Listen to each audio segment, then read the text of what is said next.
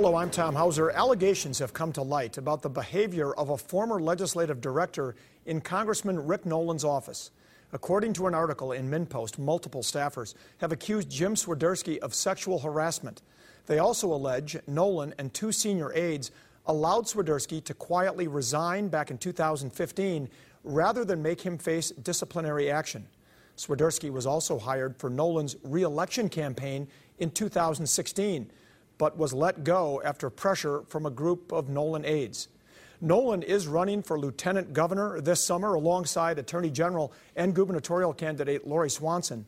Nolan told the Associated Press he has zero tolerance for inappropriate behavior in the workplace, but he also admits he should not have rehired Swiderski for his campaign in 2016. The two other DFL candidates for governor, Erin Murphy and Tim Walz, have both condemned this behavior, saying everyone deserves to feel safe and respected in the workplace. This week, we're putting two political ads you've seen in the past week through the truth test. The first one is critical of Republican gubernatorial candidate Jeff Johnson and his positions on taxes and spending. It's paid for by his GOP primary opponent, Tim Pawlenty. Who is Jeff Johnson? He's a career politician who taxes and spends a lot. Hennepin County Commissioner Jeff Johnson has served in the Minnesota legislature or on the Hennepin County Board since 2001 and ran for governor in 2014. But it's false to say he taxes and spends a lot. He's known as a fiscal conservative on the county board, and during the 2014 governor's race, he touted a 95% lifetime rating from the conservative Taxpayers League of Minnesota. As a Hennepin County Commissioner, Johnson didn't just vote for a massive property tax increase, he proposed one. This claim is true, but requires context. Hennepin County Board minutes do show Johnson proposed a 3% property tax increase in 2009. But he proposed it as an alternative to a much higher 4.8% proposal. Johnson's proposal was defeated, and the higher tax increase was approved, with Johnson voting against it. Johnson then supported Governor Dayton's plan to expand the state sales tax to auto repairs, babysitting, and more. This is true, but again, it needs more context. Johnson did write an op ed piece in the St. Paul Pioneer Press in 2013 in which he says, quote, the governor did propose a controversial but wise change to Minnesota's sales tax. Johnson said he believed Minnesota should lower the sales tax rate and expand the base to some services. But Johnson ultimately dropped support for the governor's tax plan when he extended it to business to business taxes. Jeff Johnson supported spending millions of dollars of taxpayer money to support Obamacare. Again, this is true, but it's misleading. Johnson voted to support a request for millions of dollars in a federal grant from the Affordable Care Act so a Hennepin County clinic could expand. But he's never said he supports the overall Affordable Care Act and expressed concern about seeking the grant money. I have some reservations. I, I, I think it's a very vague plan, but the timing of it we simply need to move forward now or risk losing a potential grant. Higher taxes, wasteful spending. This ad includes a mix of truthful but misleading information that leaves an overall false impression about Jeff Johnson. It gets a D plus on the truth test. And we will have the candidates for governor on our program to debate the issues ahead of the August 14th primary. You can see our debate with GOP candidates Tim Pawlenty and Jeff Johnson on Sunday, August 5th. Our debate with DFL candidates Erin Murphy, Tim Walz, and Lori Swanson will air Sunday, August 12th. Our next truth test looks at an ad from Republican Congressman Erik Paulsen. In it, he tries to distance himself from President Trump and promote his push to protect one of Minnesota's most pristine wilderness areas. My parents taught me to love the outdoors. I camp and canoe with my family in Minnesota's Yellowstone, the Boundary Waters. For the second election year in a row, Congressman Erik Paulsen is trying to distance himself from President Trump while also not offending Trump supporters. So when President Trump tried to take away important environmental protections for the Boundary Waters, I said no way. I'm for mining, just not there. It's too special, too important a place. This is true. Last September, when the U.S. House voted on lifting a moratorium on mining on federally owned land near the Boundary Waters canoe area, Paulsen voted no. The amendment lifting the moratorium was authored by Republican Tom Emmer and Democrat Rick Nolan. Paulsen joined a mix of Republicans and Democrats who voted against lifting the mining moratorium, which still passed by a 12 vote margin. I'll stand up to my party or President Trump to protect Minnesota. This claim could be considered misleading. By voting against lifting the mining moratorium near the BWCA, Paulsen was among just 22 Republicans who voted that way. President Trump and most Republicans generally back loosening restrictions on mining. However, on a wide range of other issues, according to congressional vote tracking by the website 538, Paulsen votes with President Trump 97.7% of the time.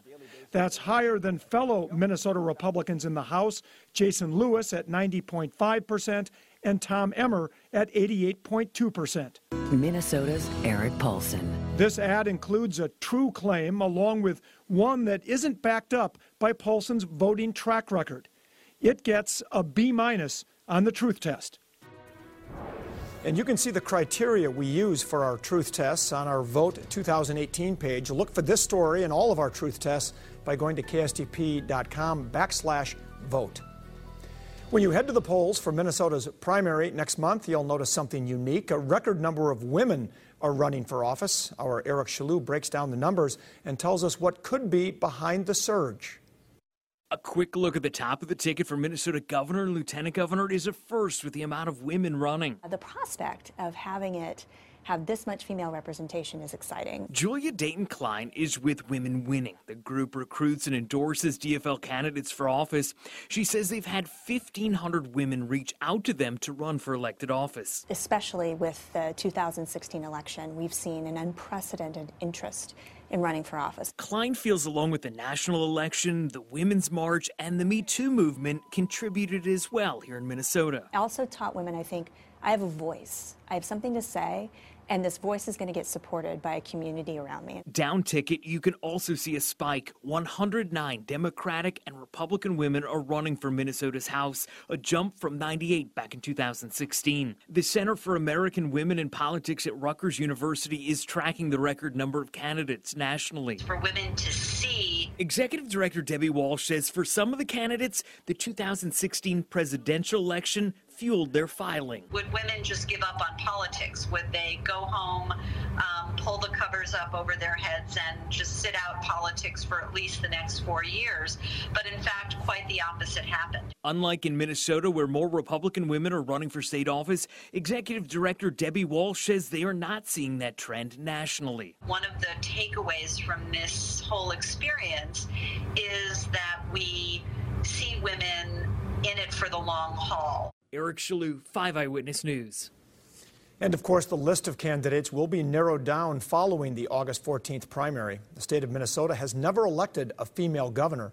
About one third of current state office holders, however, are women. We're hitting the road this election season for our new Political Brew segment. Eric Chaloux will host a series of roundtable discussions with voters across the state. You can sign up to take part in this at kstp.com.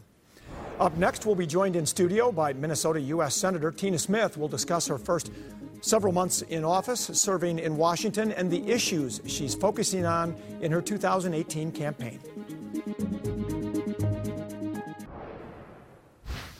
Welcome back. Throughout this election season, we'll be sitting down with candidates you'll see on the ballot, especially the major races.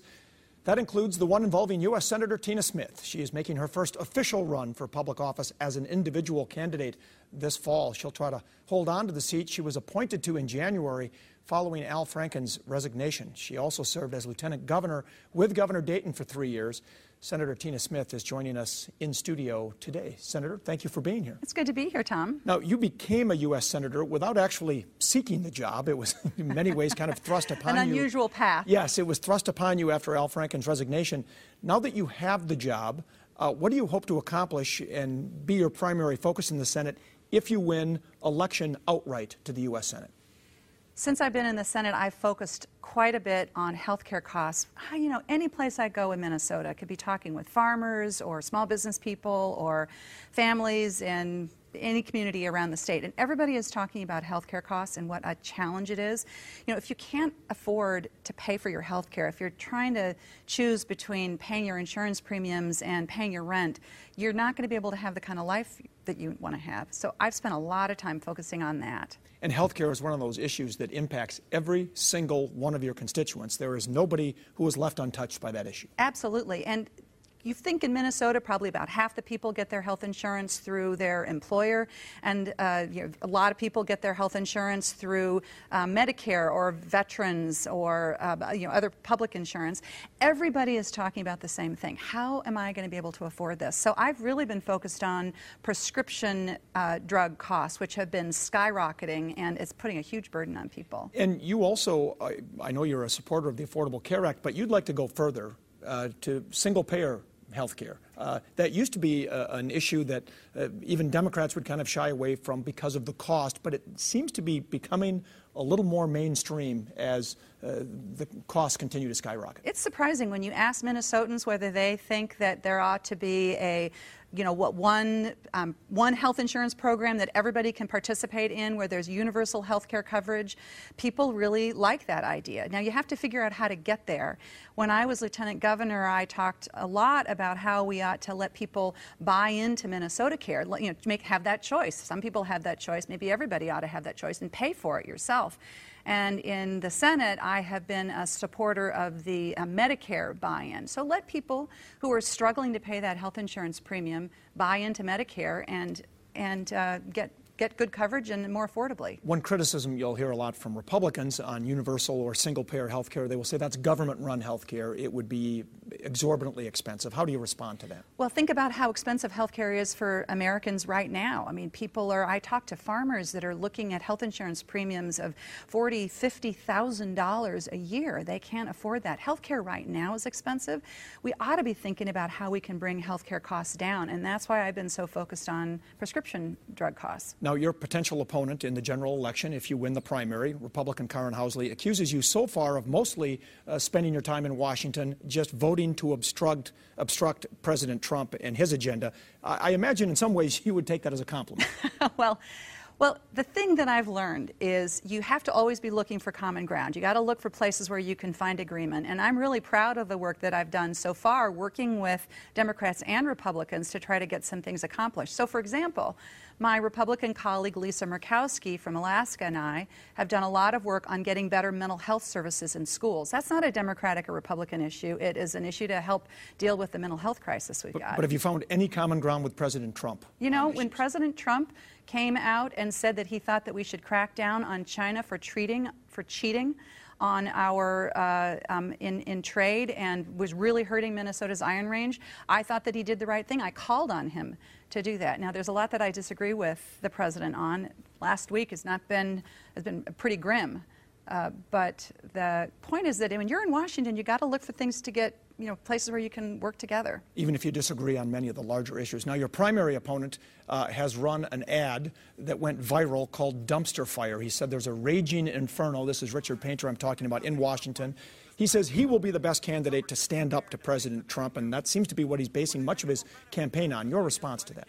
Well, my response is there's a lot more to being a senator than just standing up to the president, and I have been standing up to the president. I called on Scott Pruitt to resign, and he did. He was doing great damage to the ideal of public service by the way that he was self dealing. I'm very, I've been calling the president to account for his positions and the, his, the actions that he's, he's taken on immigration, separating children from their parents on the border. I'm not afraid to stand up to the president and call him to account for what he's doing, and I think that that is something that Minnesota's want us, Minnesotans want me to do, but they also want us to be talking about their lives and what they're dealing with, not just the dramas in Washington, D.C. Let's get through a few other issues quickly. You oppose the Republican tax reform and tax cut plan. What do you think is going to be the result of that legislation?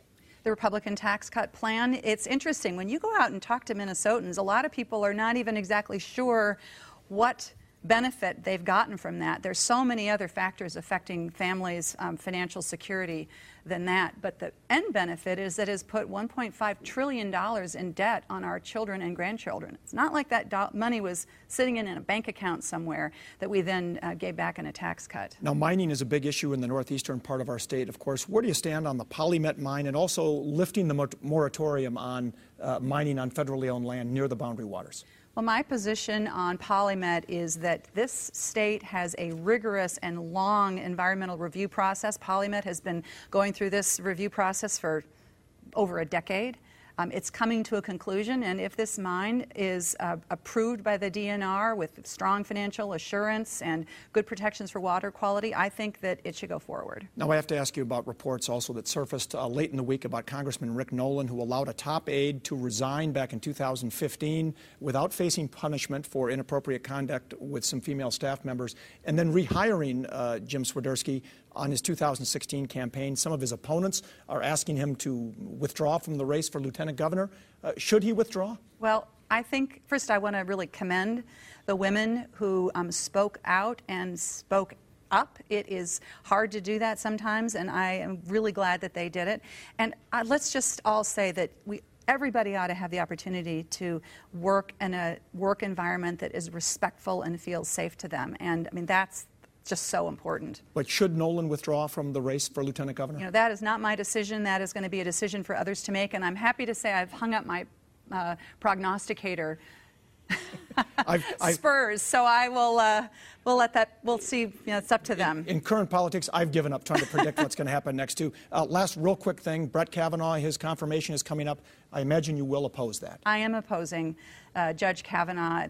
The Supreme Court ought to be above politics, and he's been selected from this list that was put together by partisan and ideological groups. I don't think that's the way we should be appointing justices. All right, Senator Tina Smith, you've got uh, busy days ahead of you in Washington, D.C., and on the campaign trail, and best of luck to you in the primary. And I'm sure I'll see you on the campaign trail. In fact, I'll see you back here in a couple.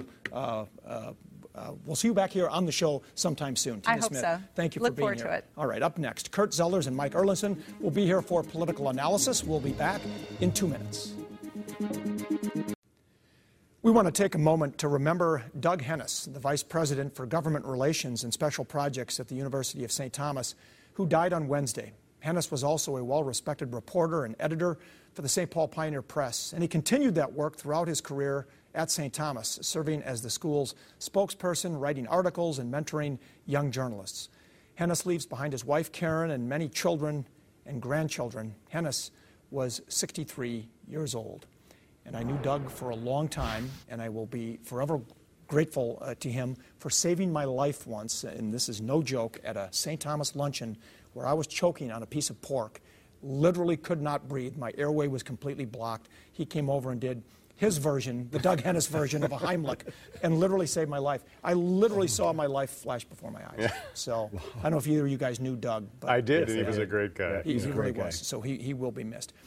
Well, let's move on to uh, the story of the week. I think it's uh, Rick Nolan. This 11th hour issue comes up about how he uh, allowed a staff member to resign quietly without facing, facing any punishment for uh, alleged inappropriate sexual behavior with several staff members. And uh, Mike, you worked in Washington for a number of years.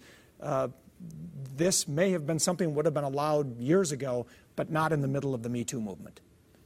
Well, I don't think it's ever allowed. I'm not sure what you mean allowed. I don't mean allowed. I mean it was not talked about. It was kind of swept under the rug. Uh, that's not happening now, obviously, even though it did remain quiet for what, two years? Right. You know, I mean, I, I do think that uh, Congressman Nolan, Chief of Staff Jody Torkelson, who I've known for a long time, you know, when it came to her attention, clearly she took action and Jim was removed from the office, which was the right thing to do. Uh, and you know how long that process took, I guess we don't know for sure. But just from the article that was in MinnPost, it sounded like it was relatively swift action after she met with the two young ladies uh, to remove Jim from his role as a public servant uh, in Rick Nolan's office, which was again the appropriate thing to do. But then he was rehired uh, to work on Nolan's campaign in 2016. Was that poor judgment on Rick Nolan's part? Absolutely, and I, I think it's also poor judgment by the Attorney General. You know, Lori Swanson and Congressman Nolan knew that the situation was hanging out there. they are applying to be the number one and number two elected officials in the state of Minnesota.